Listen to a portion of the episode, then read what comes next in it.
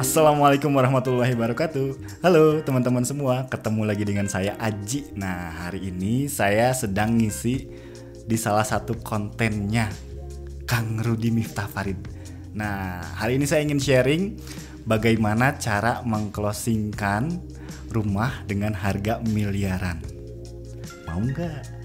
Kalau mau saya kasih tahu sekarang ya. Nah jadi gini teman-teman Ada beberapa hal memang yang kalau misal mau closing miliaran, Kang uh, jurusnya apa aja sih? Banyak juga kan teman-teman yang pada nanya gitu tuh ke saya tuh. Nah jadi uh, yang jadi mindsetnya adalah ketika jualan harga uh, ratusan juta dengan miliaran sebenarnya capeknya tuh sama. Kenapa capeknya sama? Karena pertama ngiklannya harus sama ngiklan gitu ya. Pertama sama ngiklan, yang keduanya sama-sama harus di follow up, yang ketiganya sama-sama harus diatur jadwal buat survei. dan sama-sama harus menemani survei sampai closingnya. Tuh ternyata kan tahapannya sama juga nya ngiklan follow up survei baru closing tuh. Mau harga yang katakanlah 200 juta 300 juta atau bahkan harga miliaran sama juga tuh. Stepnya masih gini-gini juga sama. Nah yang membedakannya apa?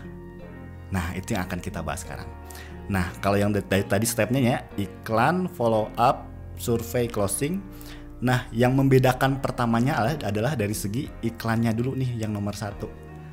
Emang iklannya harus digimanain, Kang? Nah, kalau misal harga 200 juta, 300 juta, si harganya kita nggak umbar di iklan pun nggak jadi masalah sebetulnya.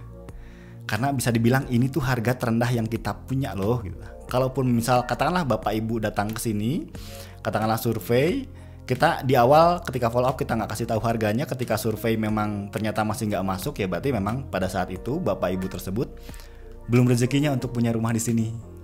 Karena ini hal inilah harga terendah yang kita punya gitu. Tapi kalau misal katakanlah ini harganya sampai satu miliar ke atas disarankan ketika pas iklan di awal harganya langsung dicantumin di situ. Contoh misal Kang eh, rumah tiga lantai harga 1,5 miliar. Langsung saja kita sebutin si harganya di awal ketika pas di iklan tuh.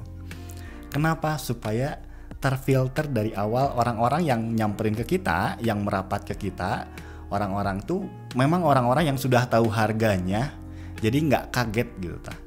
Dan memang sesuai dengan budget yang mereka cari gitu. Karena pernah juga pengalaman saya ketika saya jualan harga miliaran, harganya tidak saya cantumin.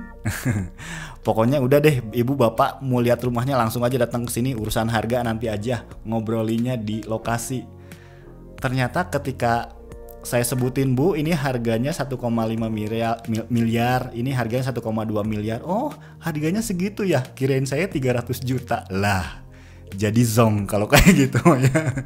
Kan jomplangnya jauh banget nih harga 1,5 miliar dengan harga 300 juta. Nah makanya tips yang pertama adalah ketika pas iklan jualan harga miliaran harganya langsung cantumin di awal. Kalau perlu di posternya tuh ini foto rumahnya harga mulai dari 1,2 miliar. Langsung dicantumin di situ. Gitu itu teman-teman. Yang pertama itunya tadi si iklannya langsung di awal. Yang kedua ketika follow upnya, follow upnya mah sama-sama aja sebetulnya teman-teman. Hanya ketika pas follow up kita tonjolin si value-nya. Kalau bisa value-value yang memang tidak dimiliki eh, uh, oleh uh, perumahan-perumahan lainnya gitu. Ketika follow up pun cenderung sama. Nah, ketika survei inilah nih yang perlu kita jaga. Kenapa perlu kita jaga? Biasanya kalau misal orang-orang yang beli harga miliaran tuh kan pastinya bukan orang-orang biasanya. Minimal mungkin kalau kerja posisinya sudah direktur kayak atau apa gitu ya. Kalau sudah kalau dia masih bekerja. Atau ketika pas dia usaha berarti usahanya omset per bulannya bahkan per tahunnya itu udah sampai berapa miliar tuh. Lebih dari mungkin puluhan miliar atau ratusan miliar.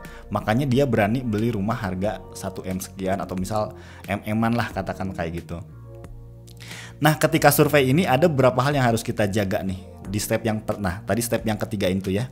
Step yang pertama iklan, yang kedua follow up. Tak kalau tadi iklan mah e, harga di awal langsung tentuin, ketika follow up mah biasa aja sama aja sih sebetulnya mah. hanya value-value-nya kita angkat aja. Nah, ketika survei ini nih, ada beberapa hal yang harus kita jaga. Nah, apa aja yang harus kita jaga? Yang pertama penampilan kita.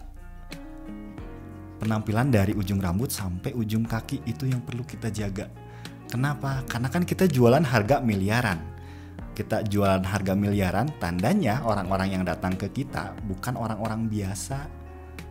Ini tuh memang orang-orang yang kalau di kantor tuh udah bosnya lah ya yang kayak gini tuh atau mungkin pemilik perusahaannya nih kayak gitu makanya kita kasih service excellent kita dari segi penampilan kita kita perbaikin tuh jadi anggaplah kita mau ketemu dengan bos. Nah, gitunya karena kan yang beli harga segitu kan biasanya bos-bos ya. Anggap kita ketemu dengan bos tandanya penampilan kita harus kita jaga. Dari mulai rambut wajah pakaian bajunya sampai ke semuanya sampai ke sepatu atau sendal pun. Jangan sampai compang-camping banget. Minimal banget tuh bersih dan rapih minimal mah kelihatan enak aja dilihatnya gitu. Walaupun misal aduh saya nggak punya baju bagus nih masa saya harus beli baju baru? Nggak gitu juga. Yang penting baju tersebut uh, bersih rapi dan juga wangi. Nah gitu. Jadi ini nih ketika survei yang pertama dijaga tuh penampilan dulu itunya dulu dijaga. Lalu yang keduanya uh, apa namanya tuh? Senyumnya. Senyum kita lalu ketika kita nyapa si orang tersebut itu harus dijaga juga tuh. Atau bahkan cara mandangnya dan cara salamnya pun dijaga juga. Karena kita tuh ketemu dengan orang-orang yang berduit loh. Yang biasanya kalau misal dia udah punya uang segitu tuh kalau ke bank tuh dia tuh sudah jadi uh, nasabah prioritas lah kalau di bank tuh. Yang punya budget segitu tuh. Nah makanya dijaga banget nih dari cara dari cara senyum, cara memandang, gitu, cara nyapanya pun kita jaga banget. Gitu teman-teman. Dan yang terakhir untuk yang closing ini mah sama aja sih. Yang penting mah dan juga nih kalau untuk yang pas ketika closing, kalau bisa kalau untuk harga yang emang kayak gini mah jangan diulur-ulur kalau kalau perlu mah kasih keputusan saat itu juga. Jadi langsung tembak-tembak ketika pas closingnya mah. Jadi ketika pas deal dealan gitu teman-teman. Nah ini nih yang tadinya jadi empat tahap ini tuh. Yang pertama ngiklan ketika pas ngiklan harganya langsung dicantumin. Ketika pas follow up sama sih sebetulnya ketika follow up mah di sininya uh, cenderung lebih ditonjolin value dari rumah tersebut. Dan ketika nah ini ketika survei harus benar-benar dijaga nih kitanya nih dari segi penampilan, cara bersikap kepada konsumen tersebut. Ini dijaga banget. Dan yang keempat ketika closing, kalau bisa sih ketika pas katakanlah closing atau pas deal-dealannya, ini jangan dilama-lamain. Gitu sih. Itu teman-teman uh, itu aja yang bisa saya sharingkan pada kesempatan kali ini. Semoga bermanfaatnya. Jangan lupa nanti ditonton video-video selanjutnya juga. Terima kasih. Assalamualaikum warahmatullahi wabarakatuh.